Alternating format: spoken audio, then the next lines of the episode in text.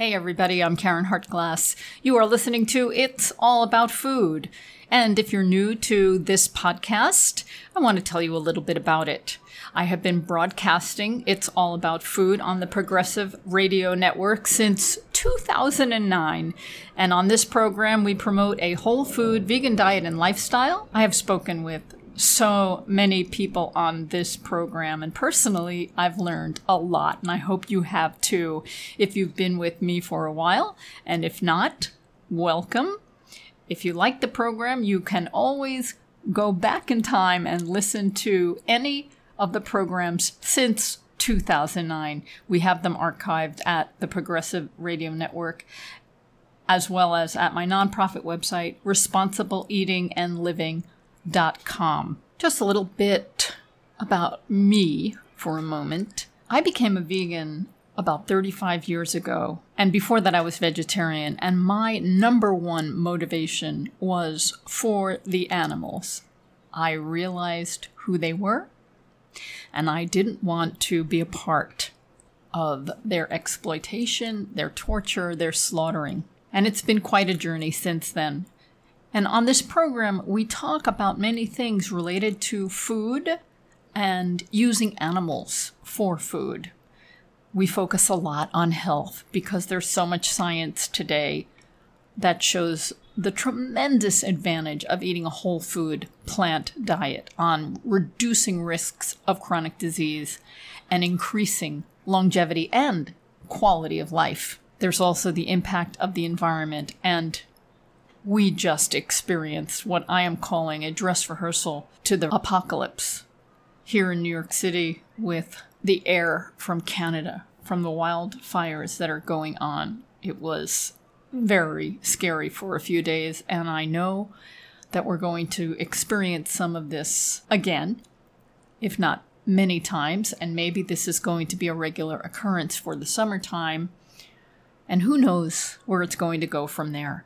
But a lot of this, this degradation of our environment, this increase in human induced greenhouse gases to the air that causes all kinds of climate catastrophes, droughts, and fires. One of the biggest causes, if not the biggest, is the raising of animals for food, animal agriculture. And while it may not seem obvious to people as to why this is, it's linked to many things. Growing plants to feed animals to begin with. We're growing a lot more plants to feed animals. It's very inefficient. And in doing so, most often, it's not done organically. And so we use petrochemical pesticides, herbicides, and fertilizers. And we dig into the earth and pull out all that carbon and use it to, quote, nourish the soil or to make the soil able to grow foods because we don't take care of it and it's very depleted. And then this carbon goes out into the atmosphere. It's not a balance of carbon going out to the atmosphere and going back into the ground. At this point, it's not in balance, and we're digging it out of the earth and putting it out into the environment, and as a result, our atmosphere is getting hotter. And this is directly correlated to raising animals for food. There's also the shipping of the food for the animals from where it's grown to where it's stored to where the animals are to feed them.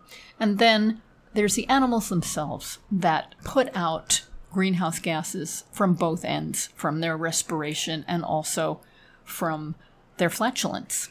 And then the animals excrete mountains of dung, and this also emits tremendous amounts of methane gas, nitrous oxide things that heat up the environment. That's the environment. But what touches me most deeply is the treatment of animals or the mistreatment of animals. And we do it so carelessly without compassion. There are farmers that believe they're raising their animals compassionately, but is slaughtering an animal compassionate? Really, humane agriculture does not exist. So today's program is about animals and I was fascinated by the book we're about to talk about because it's such a different approach to educating people about exploitation and its impact on not only the animals, but on human animals as well. today is going to be, I want to say fun, but it's probably going to be fun with a bit of heaviness because it's about reality, but presented in a very artistic way.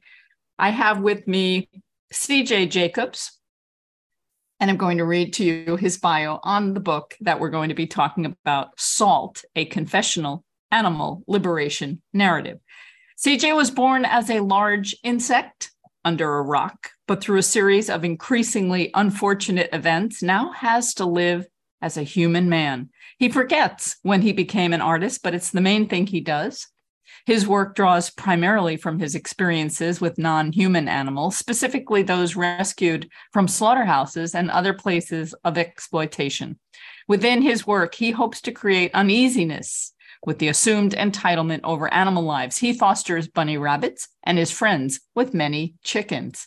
CJ, it is a great pleasure to be able to have this moment with you. Thank you. Thank you. Thank you. Nice to meet you, Caryn. And I am looking forward to discussing salt with you. Yes. So you live in New York? Yes. Right now, I'm actually dog sitting in Crown Heights, Brooklyn. This is not my home, but. Oh, nice. Yeah. Okay. And well, house sitting, pet sitting, sometimes has some nice perks, right? It does. Like, yeah, this place is nicer than mine, but we don't. Yeah. Yeah. yeah. But but yeah, I've lived um somewhere in New York for since I was 18.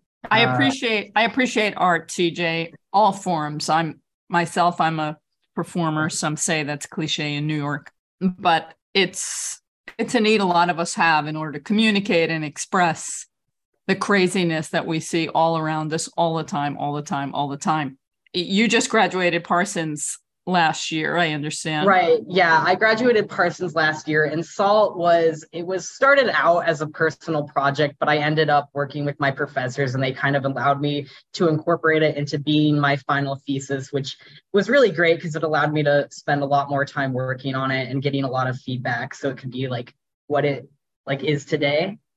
Yeah. Yeah which yeah. we're going to talk a little bit more about but i'm i'm just curious. So this past week, we went through an intense moment. I called it the dress rehearsal to the apocalypse. Yeah. I we, yeah. We had all these intense fires in Canada and the, the toxic air blew over to us in New York. And before that, a few years ago, I can imagine you were in college when the pandemic occurred. I was. And yeah, and that that was, I mean, obviously devastating for it. like everyone. I think it definitely made my college experience really different. In, I mean, if anyone else, probably a lot of us listening have like had the quote unquote Zoom university experience, and it was it was really sad. It was tragic to like I think like lose something I don't even know that I've lost, like yeah. just socially. Yeah, it definitely has informed your framing as right. a person, as an artist, as a growing human. I have this philosophy, it keeps me sane, which is just to accept and move on, not right. to resist, because if you resist, you're spending a lot of energy on something you can't control. So we deal. Yeah, but I'm imagining it was it was a very interesting time. Now, perhaps for an artist, it wasn't as difficult for others who were learning other things that might have needed more interaction than something that you're doing with yourself on a page. Right. Yeah. I I will say like I think like without the pandemic I think my art would have definitely gone a different path and I don't necessarily know that would what that would be but I think I've always been a little bit of a jaded person and I think like salt reflects that a little bit. And it was kind of like the pandemic kind of pushed me to like, I don't know if necessarily reevaluate, but like maybe be more reflective about like my state in the world and like what I was doing. Because like, I think like with a lot of us, I was like kind of, you were somewhere when the, before the pandemic began, and then you were kind of extracted from it, like I was like, yeah. So how did you become the person that you are? Do you know? uh, that's a very big question. I am not sure. like, I mean, so thinking about kind of like just my experiences in New York as like starting when I was 18 years old, like, I think um, kind of like I got here and then I immediately found an animal rights group that was doing like work with kaporos. And if you don't know what that is, it's like a religious ritual where chickens are unfortunately like basically tortured and killed. And I got here when I was 18. I immediately started volunteering with that, like just giving these chickens water and food before they passed. And that was like, I mean, I'd been vegan before that as since I was 15, but that was like kind of like a foundational experience where I was like, oh my God, like it's so different to read about like injustice than it is to experience it. And that I think coming to New York and seeing things firsthand, that was kind of like that was the experience that started to lead me to where I am today. Yeah, and I unfortunately I did end up doing from the ages of like 18 to 19 I did end up doing like a lot of work related to slaughterhouses that yeah I think like to this day it stays with me and like yeah. You can never not see that.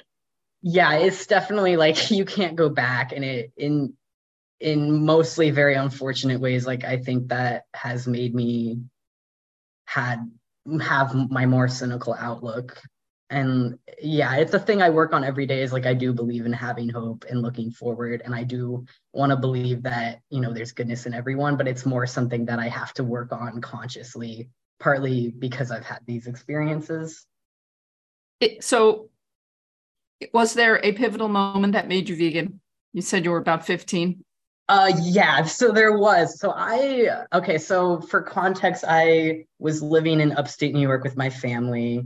I had been, you know, flip-flopping vegetarian because I had like animal sympathies ever since I was a little kid. But I would say the experience that made me like vegan, like like spiritually and like ethically, I would say was I actually worked on a quote unquote like local humane farm because my mom actually didn't like that I was vegetarian at the time.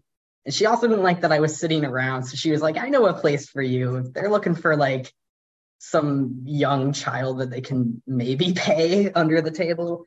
And yeah, that was a really transformative experience for me because I was working with like local farmers and I I didn't hate them was the weird thing is I didn't like they're not quote unquote bad people, which I think is like another thing we'll discuss what that means is like they were very nice. And then there was like this collective thing where that they'd be like, okay, here's what we're going to do now. Now we're going to pick out which of these egg laying hens we send to slaughter, like go through them and pick out which one is like the oldest one. And it was like, really like obviously that's such a horrible experience and like that was really jarring because i mean on like a factual level it pulls back like that there's no such thing as like eggs and milk that aren't violent and it also like makes me question a lot of humanity of like what it means to be like a good and kind person because like these farmers were not quote unquote mean people and they thought they were doing a good thing by having a quote unquote humane farm and yeah i think that that was a foundational experience for me in my veganism and also just how i see people and how i think that like conventional morality, how we discuss it, doesn't always make sense to me because I think like a person can be nice to you and also commit atrocities because like the human brain allows you to justify so much that just doesn't make sense. But yeah.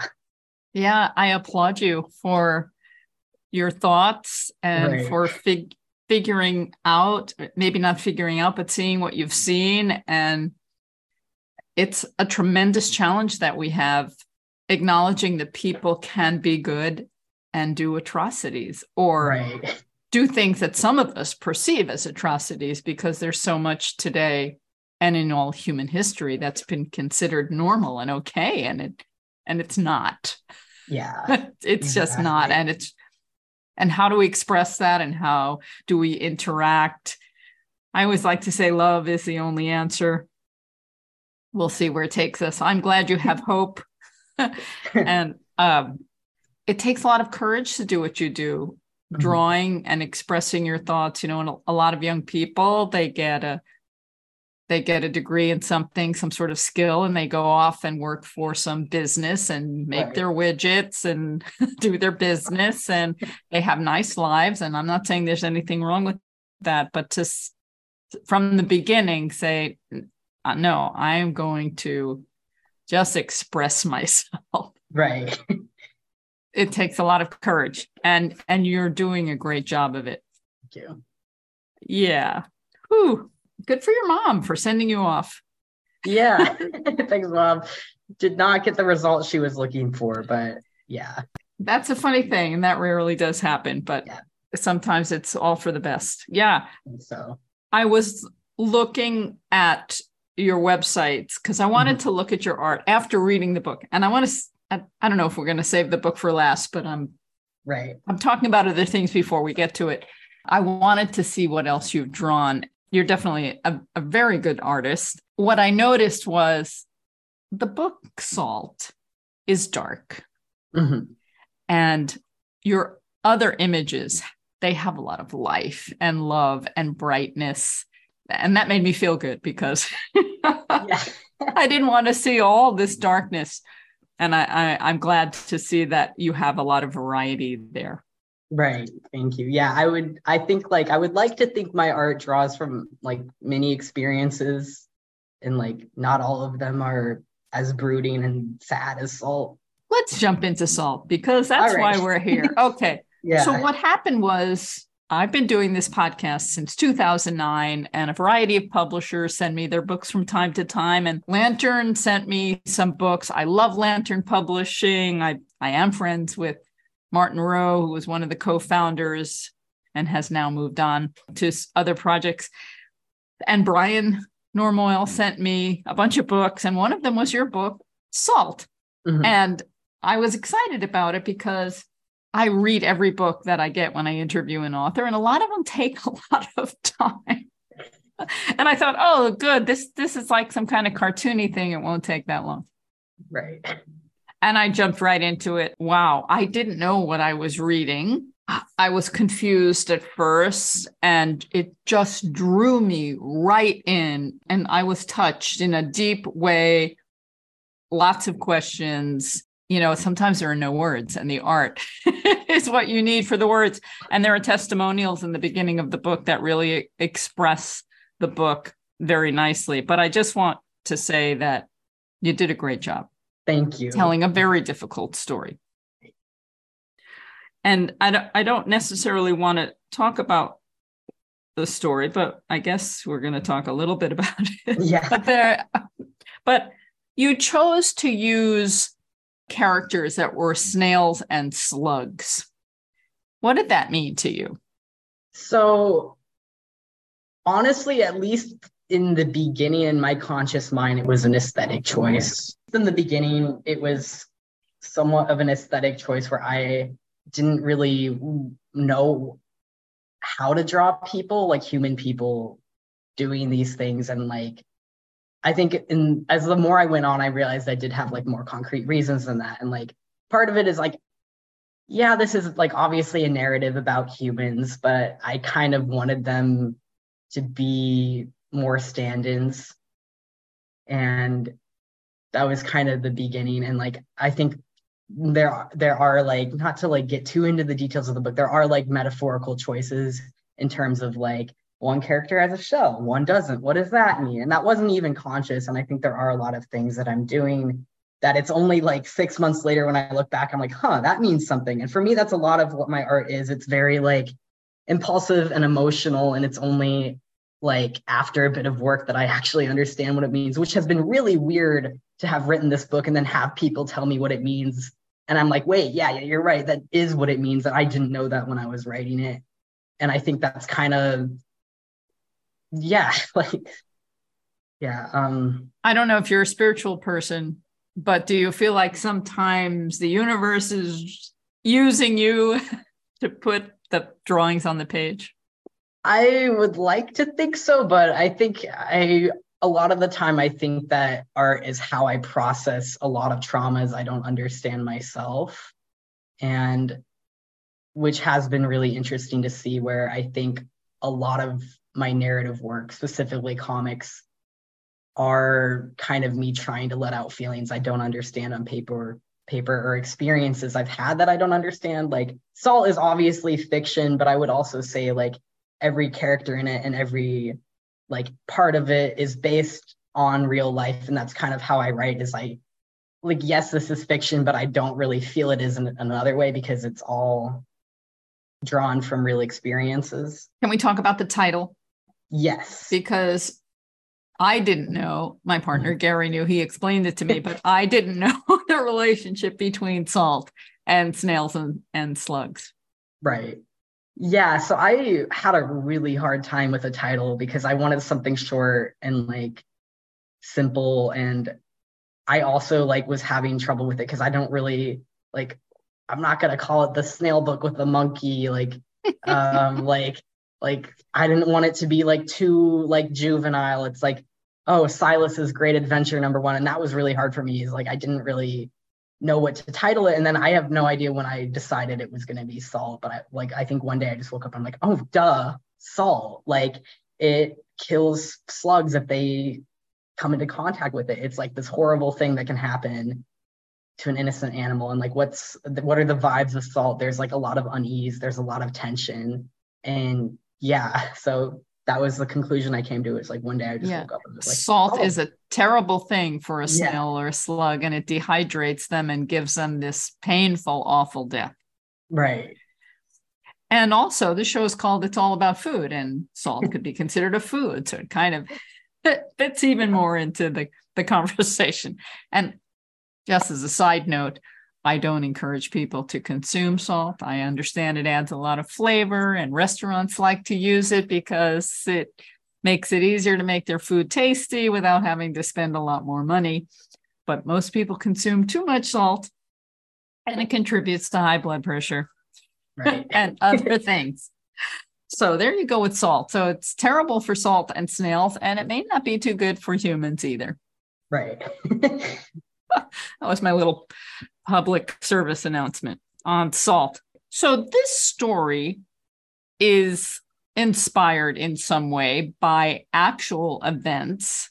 I wanted to talk about that for a minute. There was this research scientist, Robert J. White, who died, I was looking on Wikipedia in 2010.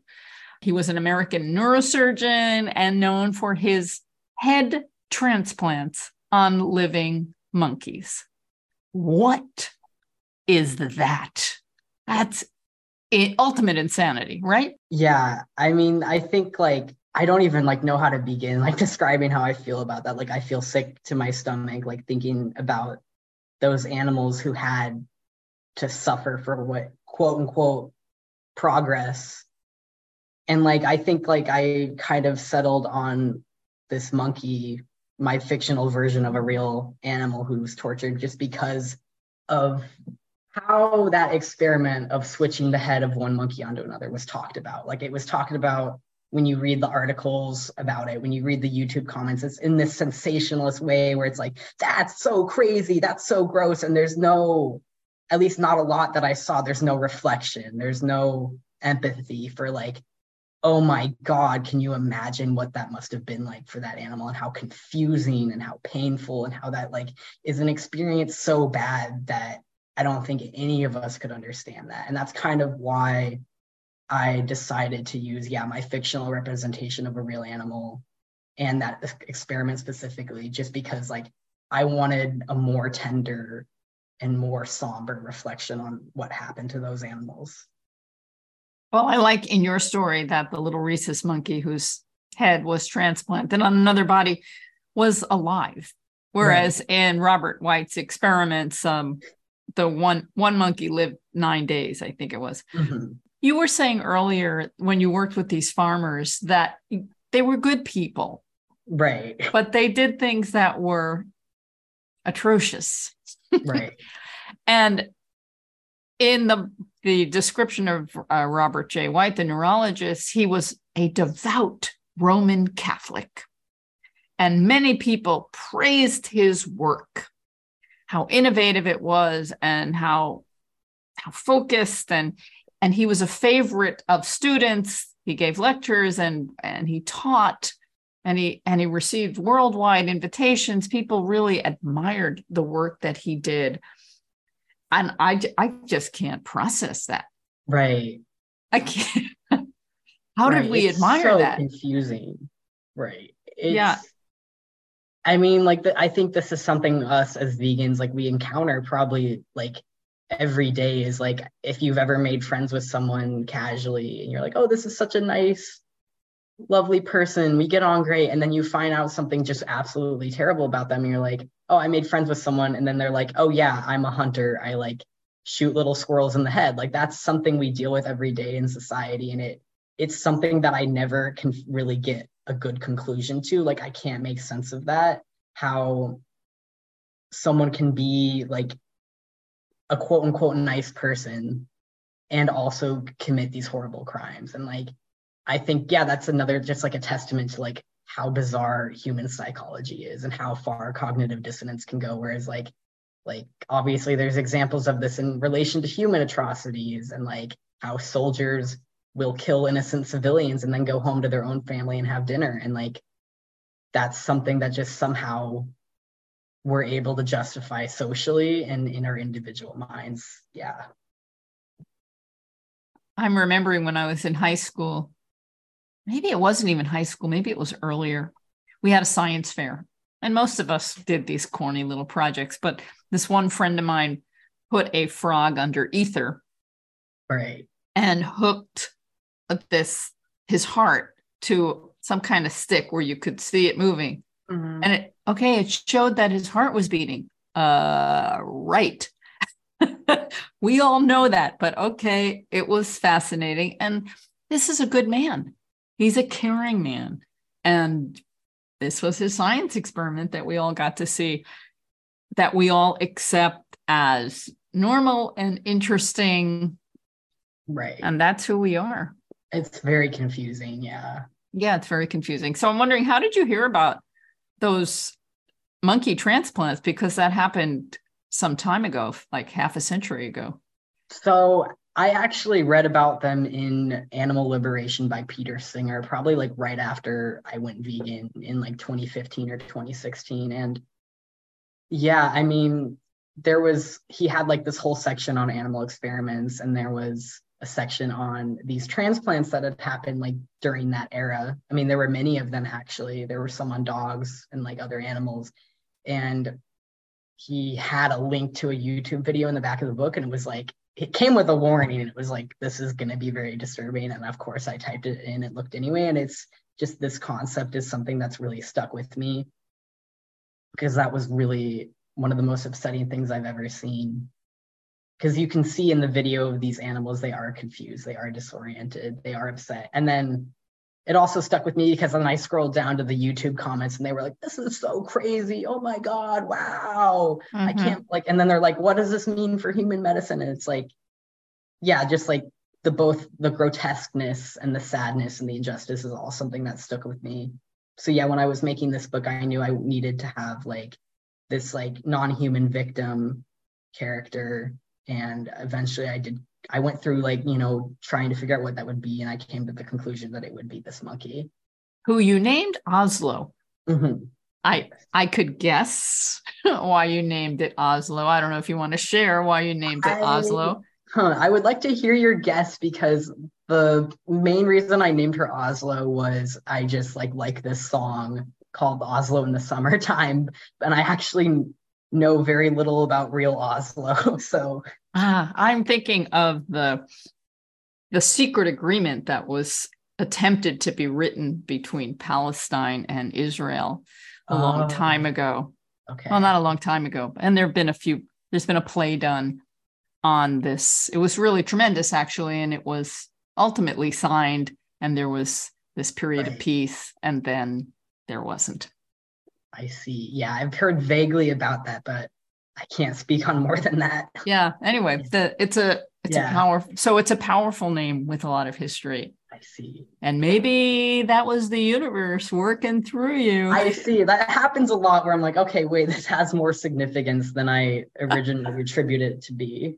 Yeah. Now, when you were young, what did you used to draw before you were 15 and became vegan when you were re- i'm assuming you you've been drawing since you were oh very yeah. young i yeah like i said i can't remember when i started drawing but i've always been drawing and i i ever since i was little i did have this fixation on animals especially dogs i'm a massive dog person and I loved horses, I loved birds, and I was I was homeschooled for like pretty much most of my childhood. And that was definitely changed my development because a lot of the time I just spent alone and outside, just observing.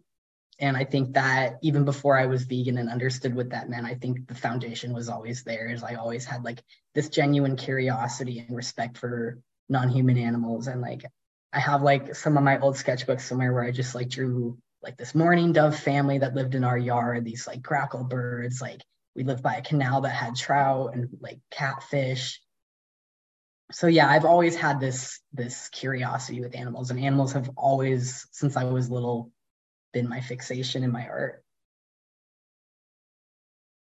I'm not going to say this is the reason why you who you, you are who you are but you said homeschooling. Yeah. And i find that a lot of people that i know who have been homeschooled are more creative and are more open to see the truth and the reality in front of us than those who have gone through school and have been indoctrinated to some extent. Right. So, should we all be homeschooled? For me, like, I feel a little mixed about this because I'll be honest, like, I, okay, I love my mother. She's a lovely woman, but like, I don't remember her teaching me that much, to be honest. Like, I actually, to this oh. day, I, I can't do math. Like, I, have a really hard time with numbers and like because it was kind of the thing where I was homeschooled, so I kind of just did what I wanted and learned what I wanted. Sure. Which made me really strong at like my creative skills and like kind of some of my practical skills. Like I like building things, I like drawing. I am really weak in other skills, and that I think if I had been kept in public school, I, my life might would have gone a different direction for better or worse. And yeah, I mean, I think like we never know. You CJ. never know. We never like, know. Yeah. Yeah. Like having, I can't imagine like having children and having to make these decisions because they're like, no matter what you choose for your kids, it's all like terrifying.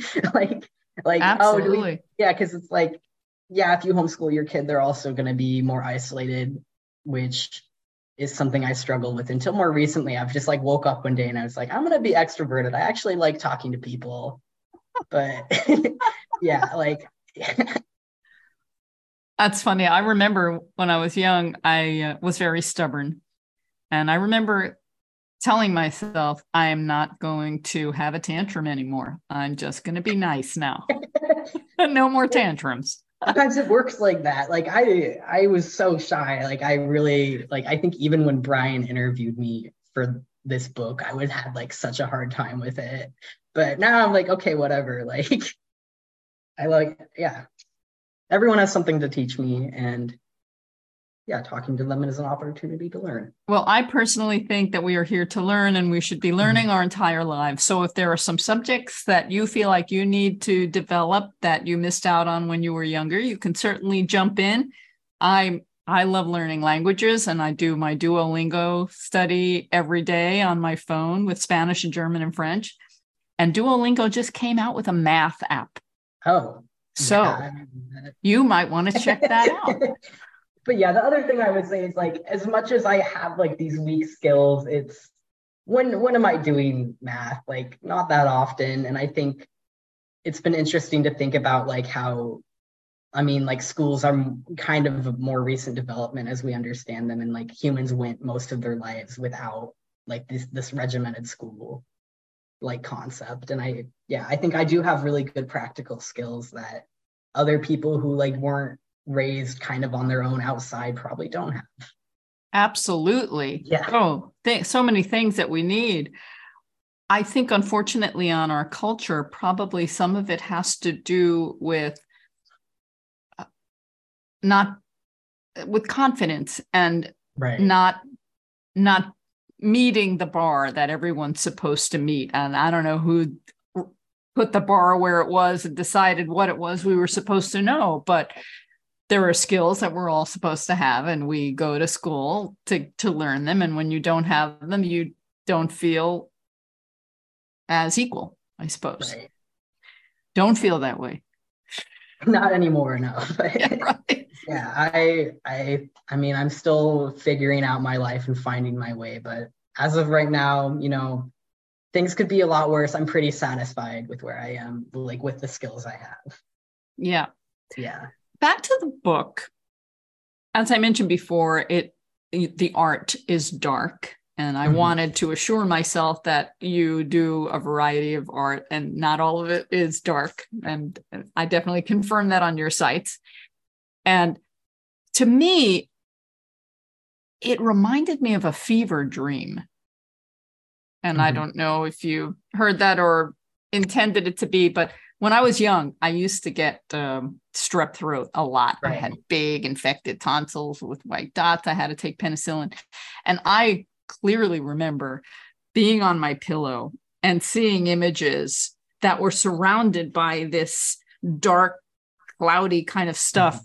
Which reminds me of the images in your book. Right. So I have not been told the term fever dream specifically, but one thing I've heard a lot is psychedelic. Mm-hmm. And mm-hmm. I, okay, like I have, okay, I hope my parents aren't listening. This would be bad, but I mean, I have not, like, I'm pretty much completely sober now, but right before I took this book, I, this is so cliche, and I did like have a lot of experiences with acid and mushrooms that that did really like transform my art. And even like years on having like completely left all of that behind i think like those substances taught me to think differently like visually. Like even now as a completely sober person i look like and i see patterns and things. I like take more note of colors. And i also had like i mean i think that the times i was taking these substances were really dark times that i probably shouldn't have been always taking them and i think that there is like a nightmarish aspect to some of this art that is influenced by that part of my life. But yeah. But we are living in a nightmare. We are. And like that's yeah. I, we are. Some, some of us are very privileged. Right.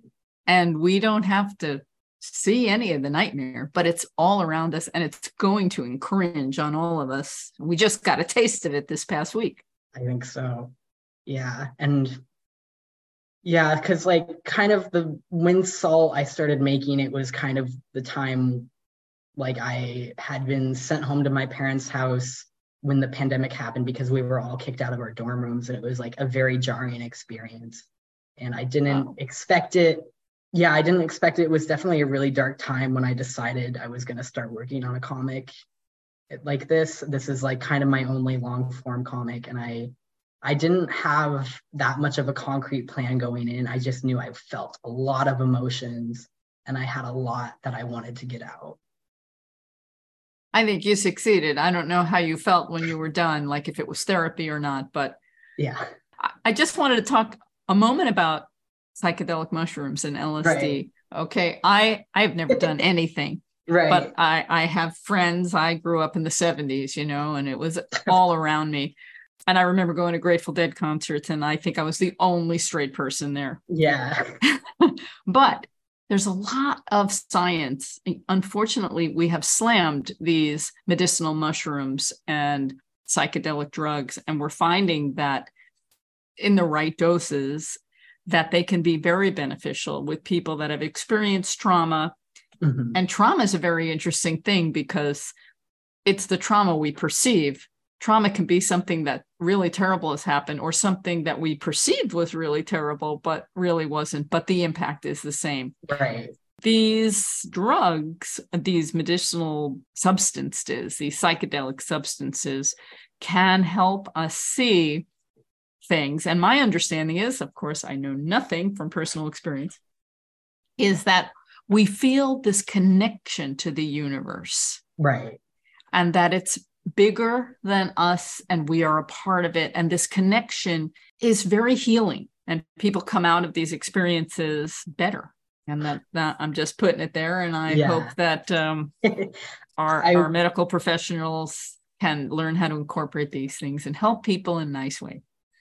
Right. I think that as much as I have had negative experiences with psychedelics, like they also did transform my life. And like I had on mushrooms very painful trips that, you know ultimately like therapy and progress on yourself can be one of the most painful things you do.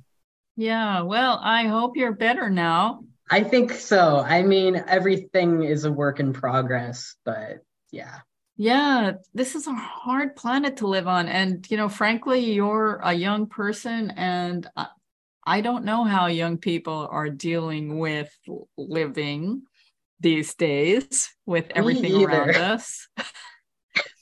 And you know, I remember I've been vegan for 35 years and I've right. been preaching about the environment and animals and cruelty forever and exploitation and racism and homophobism and sexism and speciesisms, all the isms, blah, blah, blah.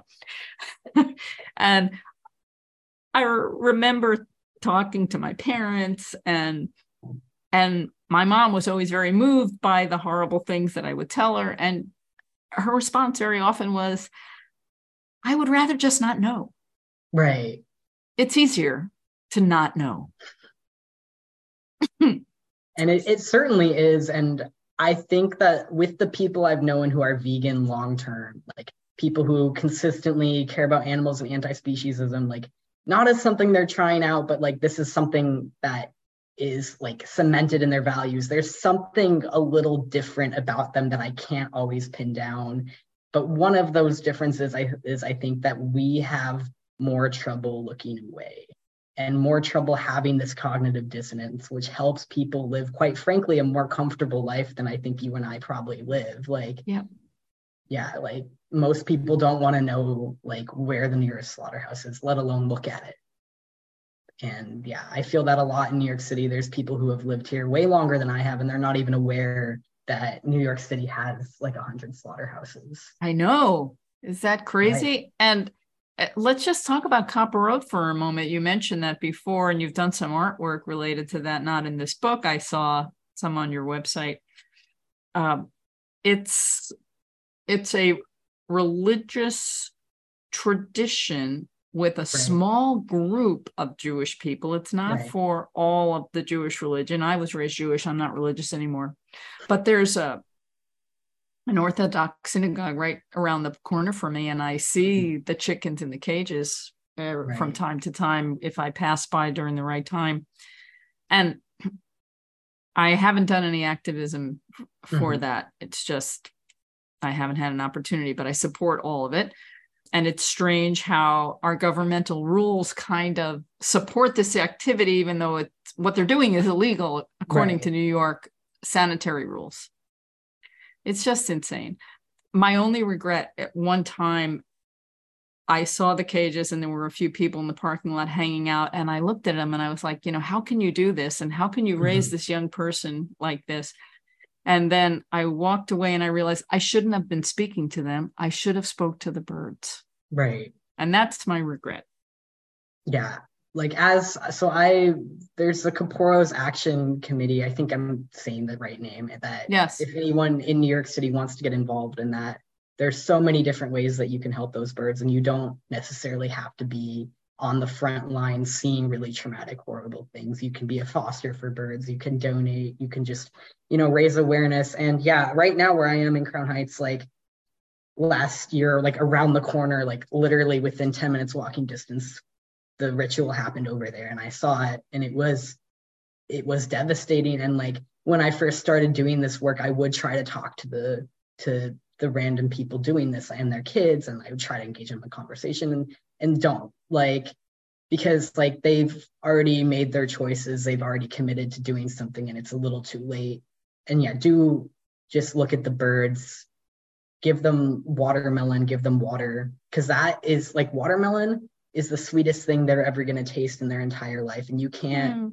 you can't save you can't save them all you're going to have to walk away from a lot of them doing this type of work and that's like the one thing that's grounded me is like I couldn't do much, but myself and the other volunteers who were there, we got to give this like these innocent baby animals like one moment of joy and like a sensation they've never had before. Yeah.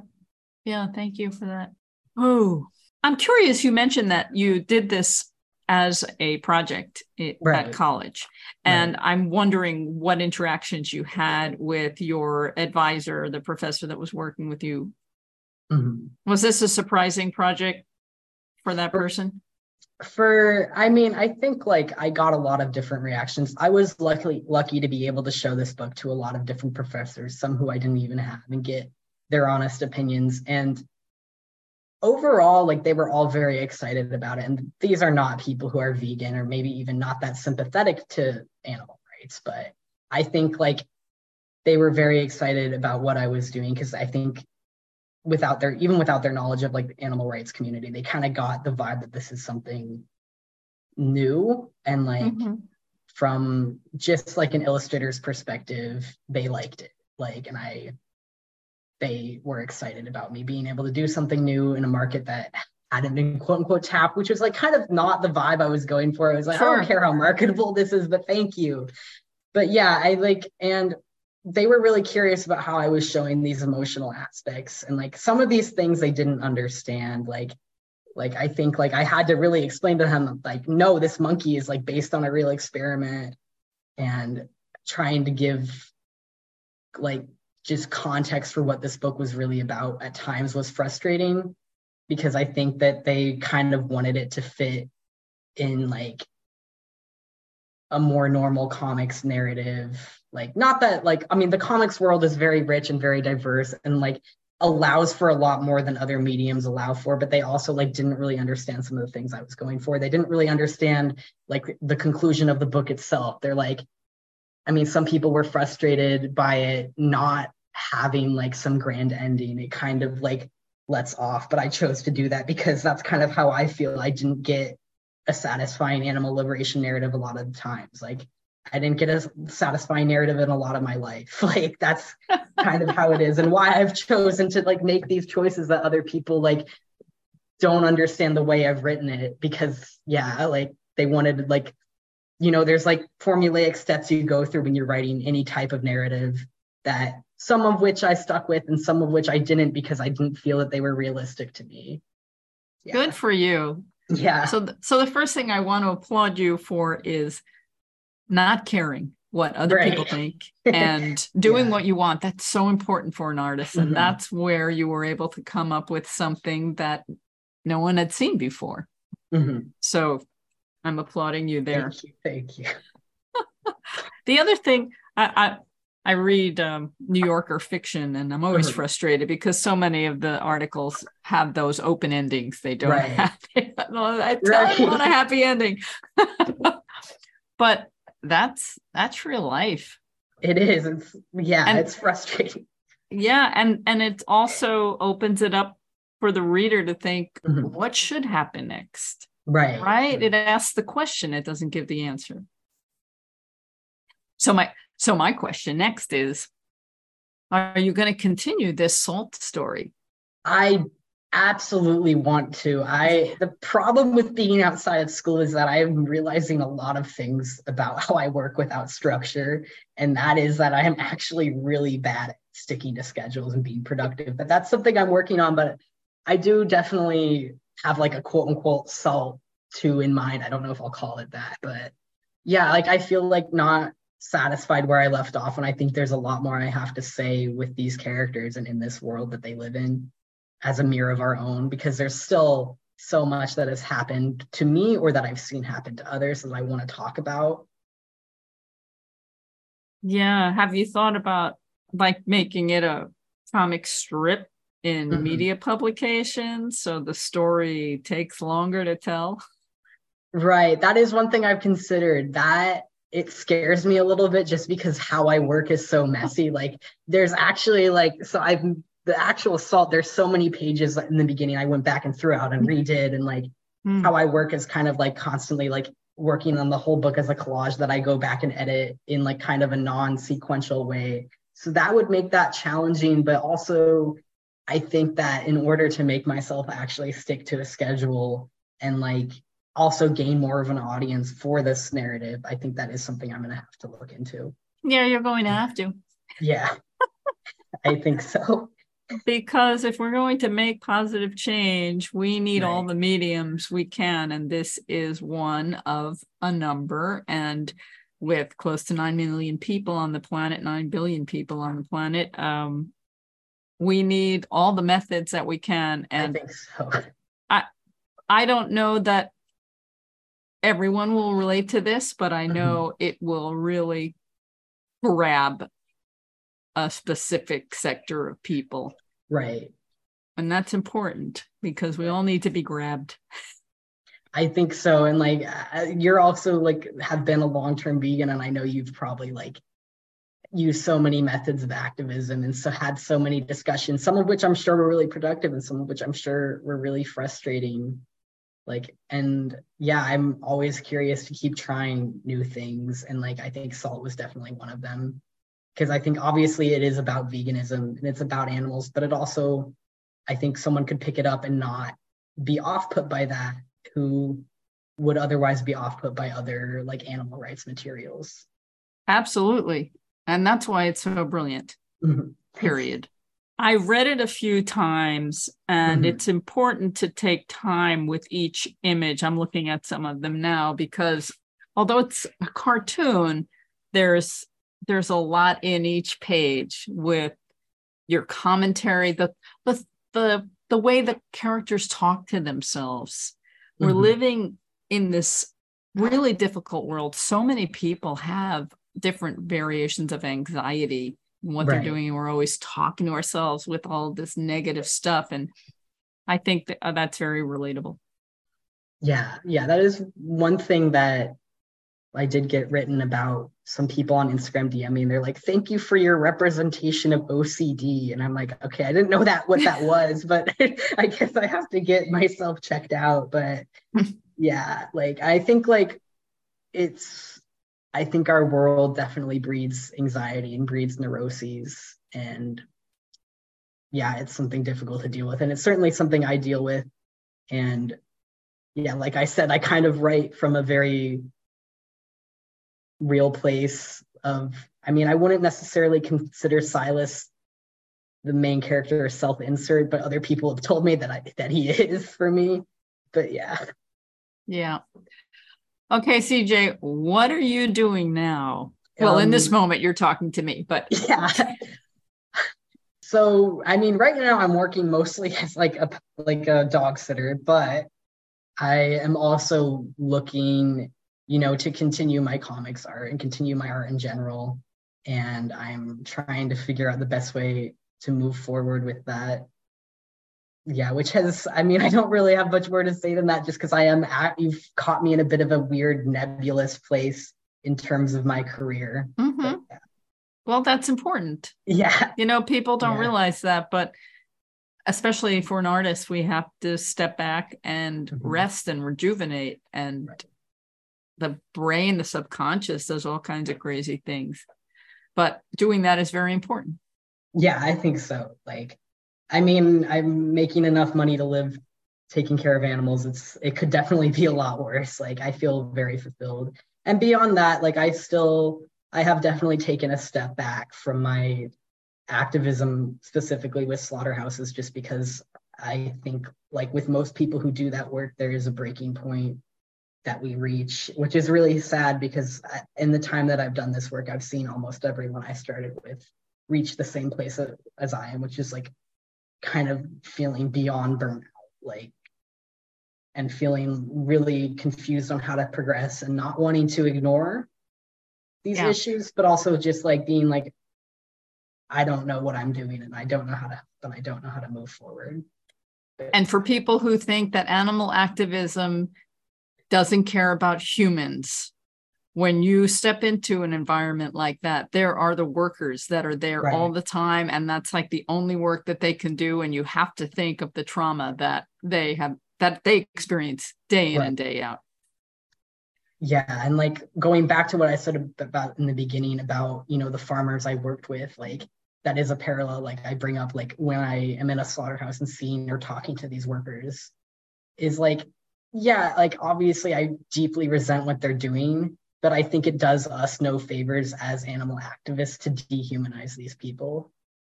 Yeah, I mean, because it is systemic. It's like you don't see wealthy white people working in a slaughterhouse. You see usually undocumented immigrants who usually have very little other options. And like, yeah, this work is changing them in a way that they probably did not to changed. And they probably would, at least sometimes would rather do something else in our ideal world. Yeah. And now I'm reading about these industries and similar industries that are trying to get children to work there as uh, well. Right. Which is really insane. We're going backwards, not forwards. All right. I'm looking at some of your websites. I thought I might link some of them in the mm-hmm. post for this podcast. It it says that you do artwork if people are interested for portraits or a variety of things. Did you want to talk about that? Right, I, I do. So, I mean, for my personal art, it's this, as I said, like psychedelic mishmash of all these characters. But I also um, have like a small side business doing like I don't I don't really like the term pet, but like companion animal portraits, and I have like a lot of fun with that. And yeah, that's kind of where I've landed in terms of my like my commercial art right now. And i also do every now and then i do some work for um, nonprofits usually related to animals which is some of my most fulfilling work. I've done like a couple pieces for micro sanctuary resource center when they want like just an educational piece or like just a piece to up, uplift people in relation to animals and taking care of them which has been really fulfilling. And i ideally would look forward to doing a lot more work like that for nonprofits. Okay, well, CJ, I see you going places and I wish you a lot of luck and just do what you want. Right. and don't care what anybody else thinks. the universe is channel channeling something through you and I want to see what comes of all of that. Right. I I see it. I I'm going to keep just I mean, just keep keeping on every day at a time. Right and just eat a nice, healthy vegan diet. Yep. Take care of yourself. my best there. okay, good. We need you. Yeah. I've enjoyed this moment talking with you, CJ, and talking about your book, Salt, a confessional animal liberation narrative. I'm going to be reviewing it again just because mm-hmm. sometimes I need to be moved like that. Yeah. Thank you very much for interviewing me. Thank you for your time. Like, yeah. And thank you for your interest in Salt. Yeah. I look forward to see what's coming next. All right. All right. Take Thank care. You. Be well. Keep drawing. Bye bye. Bye bye. That's our episode for today. Coyote Jacobs, the author of Salt, a confessional animal liberation narrative. Pick up a copy, keep it around, share it with friends. It's such a quick read, and people won't even know what they're getting into, and then you can have a conversation, okay? Let's all do that. In the meantime, have a delicious week. Bye bye.